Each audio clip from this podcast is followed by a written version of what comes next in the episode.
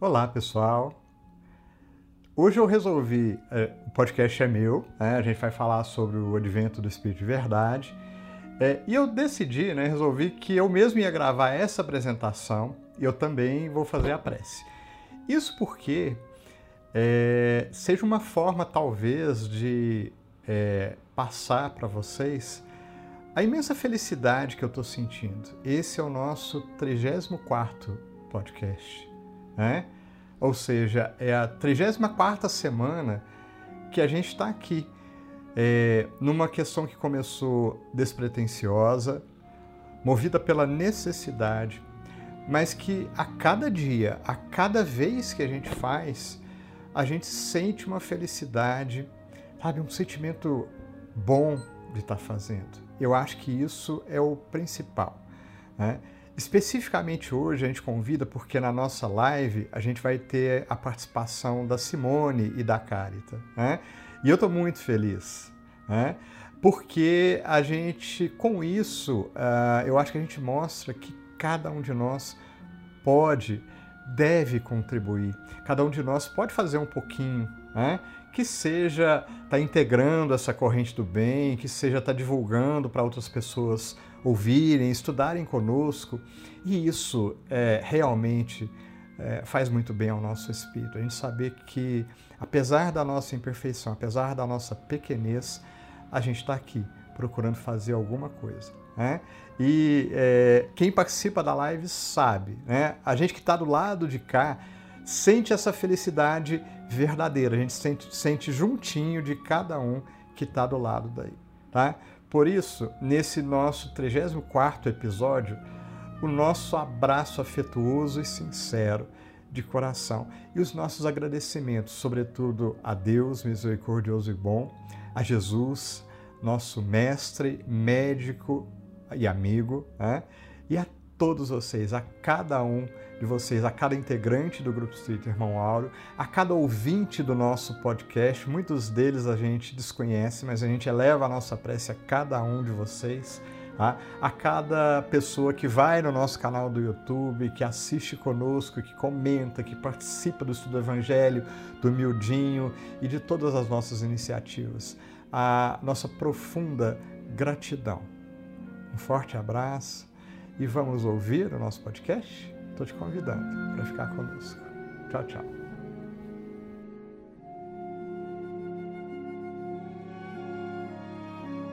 Olá a todos.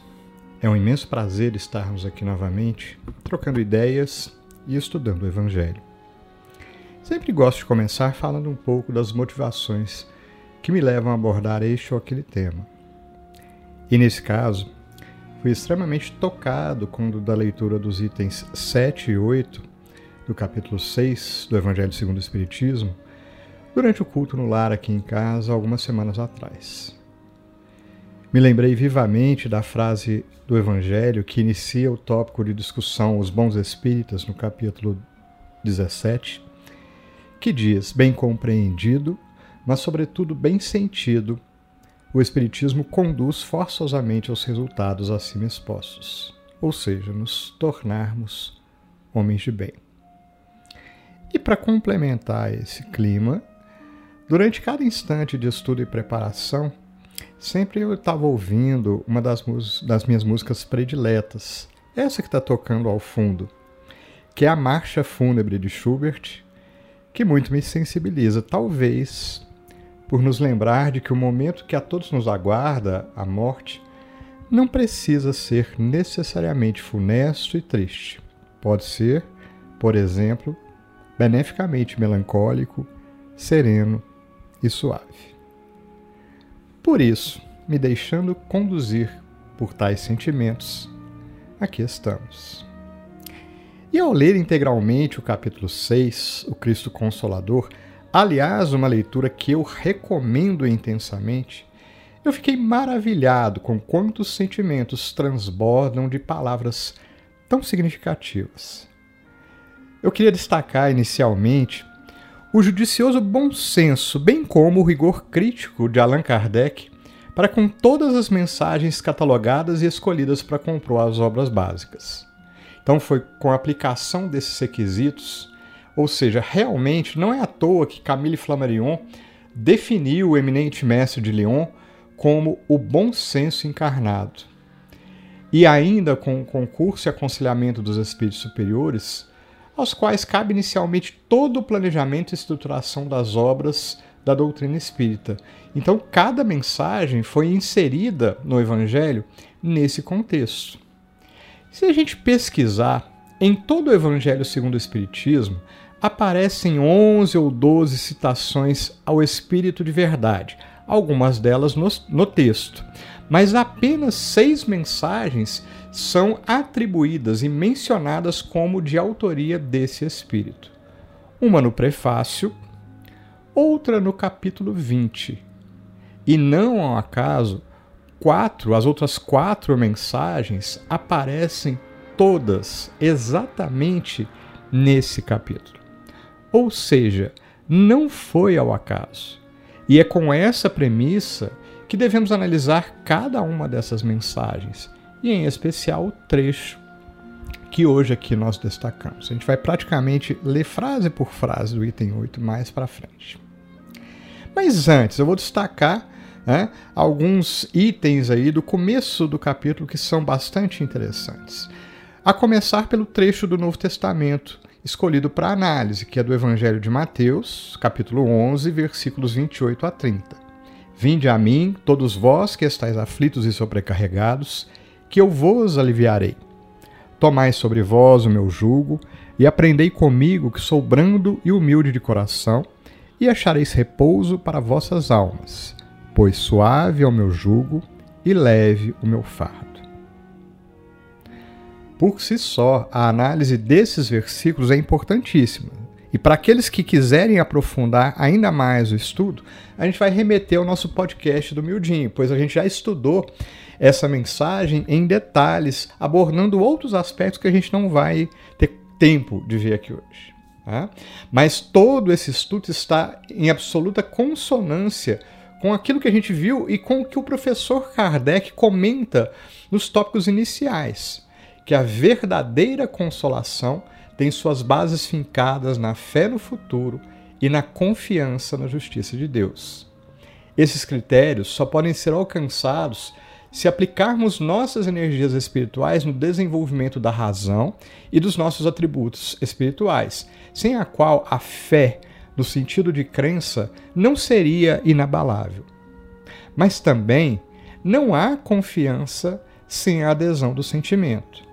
E nesse aspecto, novamente Kardec comenta no início, de fato, o jugo proposto pelo Cristo e o sentido da palavra aqui é claramente, conforme até já tínhamos estudado no miudinho, condição. Julgo não é peso, é condição ao qual nós devemos ou até podemos aderir por escolha nossa. E o julgo proposto pelo Cristo é a observação da lei divina. Repetindo aqui as palavras do Cristo para que não haja dúvida, ele, o próprio Cristo, define o seu jugo como brandura e humildade. E aqui Allan Kardec coloca sinônimos: amor e caridade. Mas, conhecedores neste ponto das nossas dificuldades, do nosso passado repleto de erros, a se manifestarem claramente nas nossas atitudes do presente, no decorrer dos próximos itens, a gente tem a sublime oportunidade de sermos convocados pelo Espírito de Verdade ao trabalho de nós mesmos, tendo ao mesmo tempo a divina consolação de estarmos amparados sempre pelo Cristo, mensageiro da divina misericórdia, que jamais nos abandona. E é assim que nas nos próximos itens ouvimos o Espírito de verdade nos dizer que, através do Espiritismo, abre aspas, vem finalmente trazer a suprema consolação aos deserdados da terra e a todos os que sofrem, atribuindo causa justa e fim útil a todas as dores. O Espírito de verdade vem também nos mostrar, abre aspas, o objetivo dos sofrimentos como crises salutares que levam à cura e como meio de depuração que garante a felicidade nas existências futuras. Fecha aspas. E para fechar essa mensagem, esse ciclo, ele ressalta: o Espiritismo lhe dá fé inabalável no futuro, e a dúvida pungente não mais se apossa de sua alma. Fazendo-o ver as coisas do alto, a importância das vicissitudes terrenas se perde no vasto e esplêndido horizonte que o Espiritismo descortina, e a perspectiva da felicidade que o espera lhe dá a paciência, a resignação e a coragem de ir até o fim do caminho. Portanto, aqui, o Espírito de Verdade novamente ressalta que jamais estamos sozinhos, seja nos momentos de calmaria, seja nos momentos de turbulência, seja nos momentos felizes em que somos convidados a caminhar por nós mesmos, seja nos momentos de dificuldades e angústias em que a vida nos convida a nos mover e caminhar por necessidade da lei divina. Então, nos deparamos aí nessa mensagem do Espírito de Verdade com a sublime ordem dirigida a todos nós e, em particular, aos espíritas. Amai-vos, este o primeiro ensinamento. Instruí-vos, este o segundo. Notemos que nessa frase, muito repetida em nossas falas, mas pouco percebida em nossos comportamentos, além dos verbos se encontrarem no imperativo, podemos perceber o termo mandamento, reforçando no sentido tratar-se de lei, absoluto desdobramento da lei divina e natural. E então, finalmente, chegamos à análise dos itens que nos interessam, os itens 7 e 8. Pois bem, primeiro o Espírito de Verdade se apresenta. Vamos às apresentações. Vejamos como ele, autor dos textos, se nos apresenta. Sou o grande médico das almas e venho trazer o remédio que vos há de curar. Os fracos, os sofredores e os enfermos são os meus filhos prediletos. Não pretendemos aqui polemizar, até porque, dentro da nossa vivência espírita, reconhecemos o quanto nós, falíveis que somos, podemos facilmente ceder à sensação de identificar o autor da mensagem como sendo Fulano ou Beltrano, nos desviando aqui do que verdadeiramente importa, o sentido. Sentirmos através destas palavras novamente a vibração do Cristo, divino médico das almas, tocando o nosso coração. Portanto, pouco importa se isso foi dito pelo Espírito de verdade, se foi por Jesus, se os dois são a mesma pessoa. O que a gente tem que buscar? A essência. E aqui novamente percebemos nessas palavras a essência do Cristo voltando novamente a cada um de nós. E na sequência, ele nos convida, o Espírito de verdade. Vinde, pois, a mim, todos vós que sofreis e estáis sobrecarregados, e sereis aliviados e consolados. Não procureis em outro lugar a força e a consolação, pois o mundo é impotente para dá-las. Sabiamente aqui nos esclarece que o alívio e consolação definitivos não podem ser obtidos única e exclusivamente com o saber do mundo. Com efeito, se encontramos no, por diversas vezes no desenvolvimento do conhecimento humano o germe das virtudes celestes, como, por exemplo, nos ensinamentos profundos do estoicismo e do humanismo, apenas para citar dois exemplos entre tantos outros, também é verdade que não devemos esquecer que, por excesso de orgulho, egoísmo e vaidade, nos perdemos na condução e no exercício de todos esses princípios que buscamos através do desenvolvimento do conhecimento humano, fatalmente derrapando para falhar em outras doutrinas que degeneram os princípios sublimes. Diz Emmanuel que esse é o ensinamento de começar e recomeçar para aprender durante muito tempo. Resumindo, sem a condução divina, sem o auxílio do mais alto, sem o firme apoio do Cristo Consolador que sempre está ao nosso lado, seja enquanto humanidade ou enquanto indivíduos, erraremos uma vez mais, repetindo, repetindo. Obviamente, se buscamos a companhia do Cristo, o caminho se revela mais seguro. Mas vejamos, uma, uma vez mais a espiritualidade nos conforta. Sigamos. Ele diz assim: Deus consola os humildes e dá força aos aflitos que a pedem.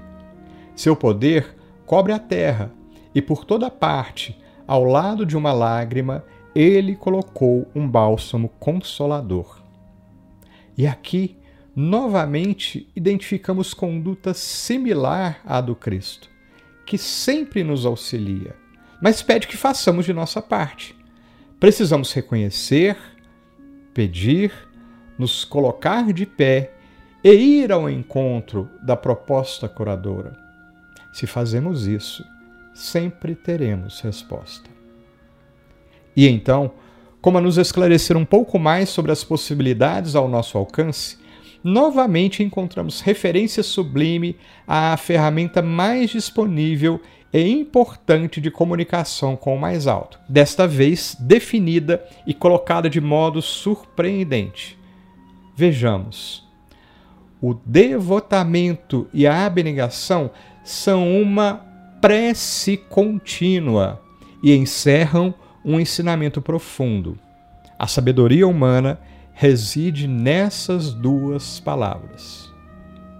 Olha o quanto é surpreendente.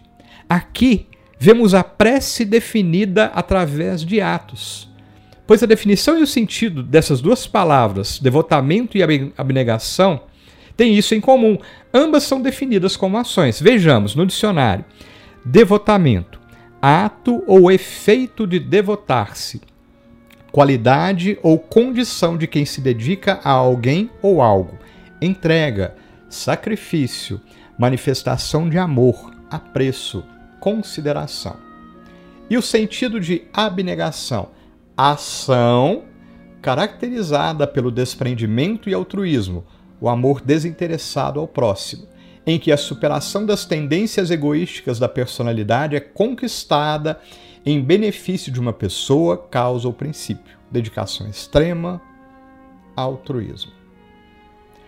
Apenas para exemplificar que o conhecimento humano já consegue alcançar essas definições, destacamos, por exemplo, que o filósofo Augusto Comte já identificava que essa tendência à abnegação ou altruísmo, ou essa inclinação de natureza instintiva que incita o ser humano à preocupação com o outro, não obstante sua atuação espontânea em cada um de nós, deve ser aprimorada pela educação, evitando-se assim a ação antagônica dos instintos naturais do egoísmo. Uma vez mais percebemos que já possuímos conhecimento suficiente para compreender as palavras trazidas pelo Cristo e reforçada pelos espíritos superiores. O que nos falta então para prosseguir?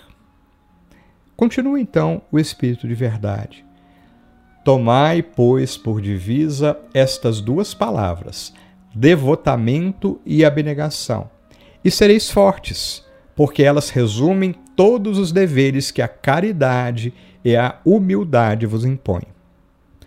Aqui destacamos algumas questões. Tomar por divisa.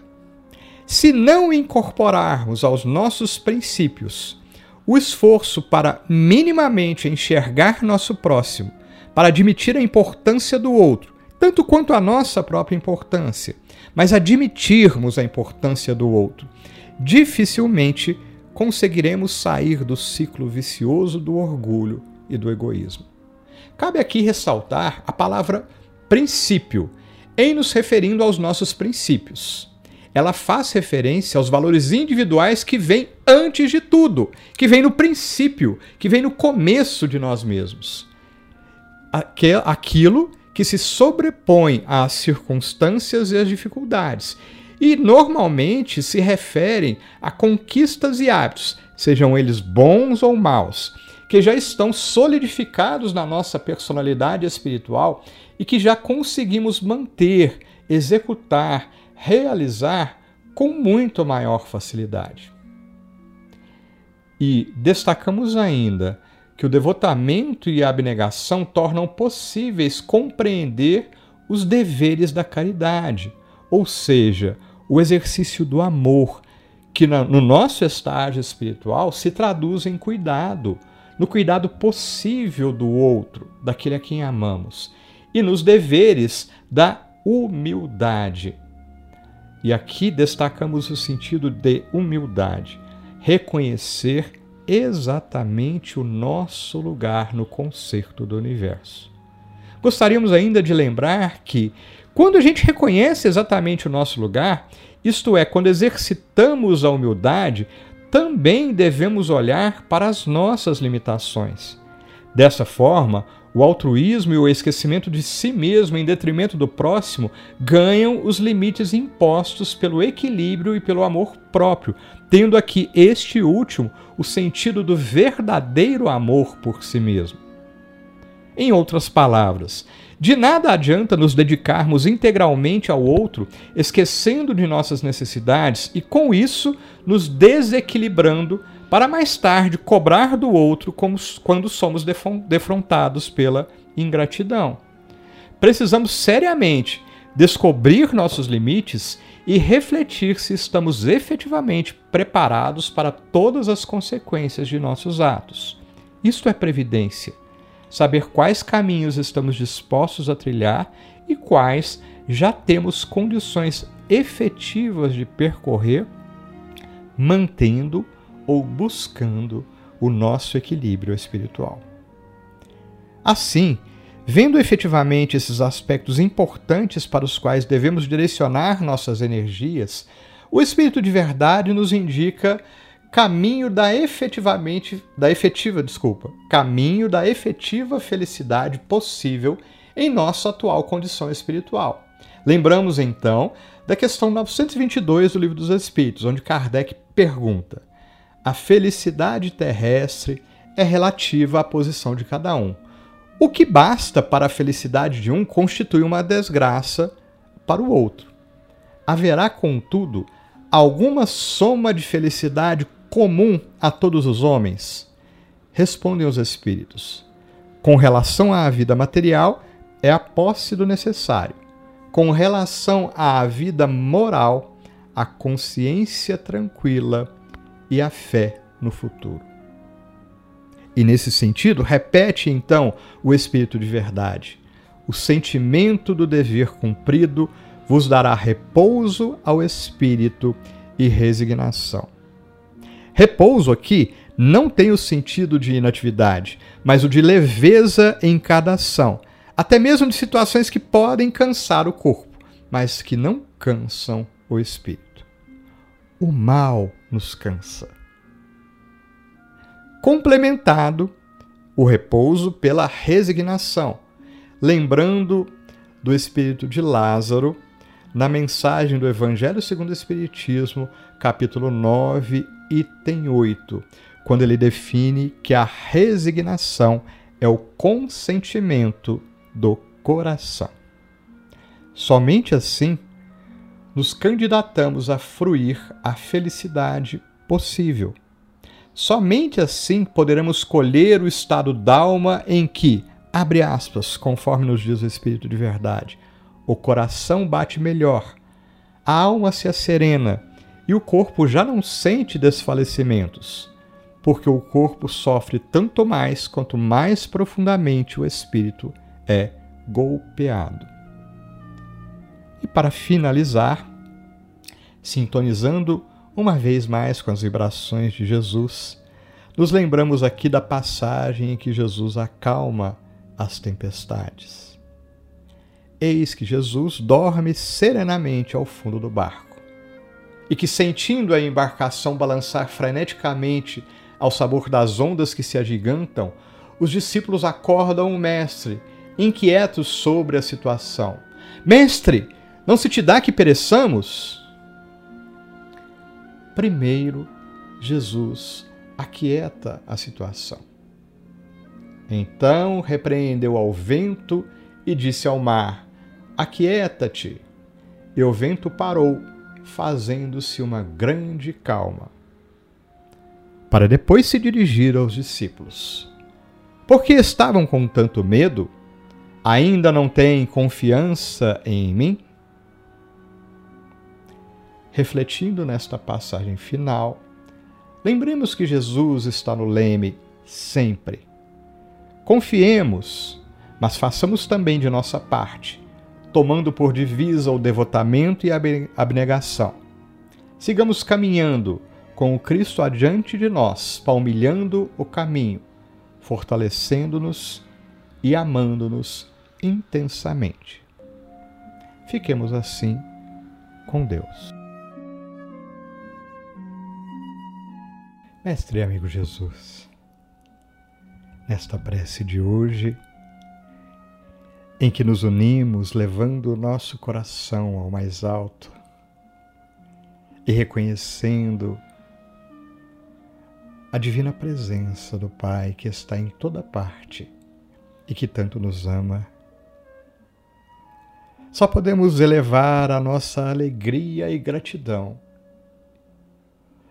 pois que envolvidos na serena vibração desses instantes, nos sentimos tão amados, tão queridos, tão auxiliados por Deus nosso Pai, por Ti, Divino Amigo, pelo nosso bom anjo guardião e pelos espíritos superiores que tanto nos amam.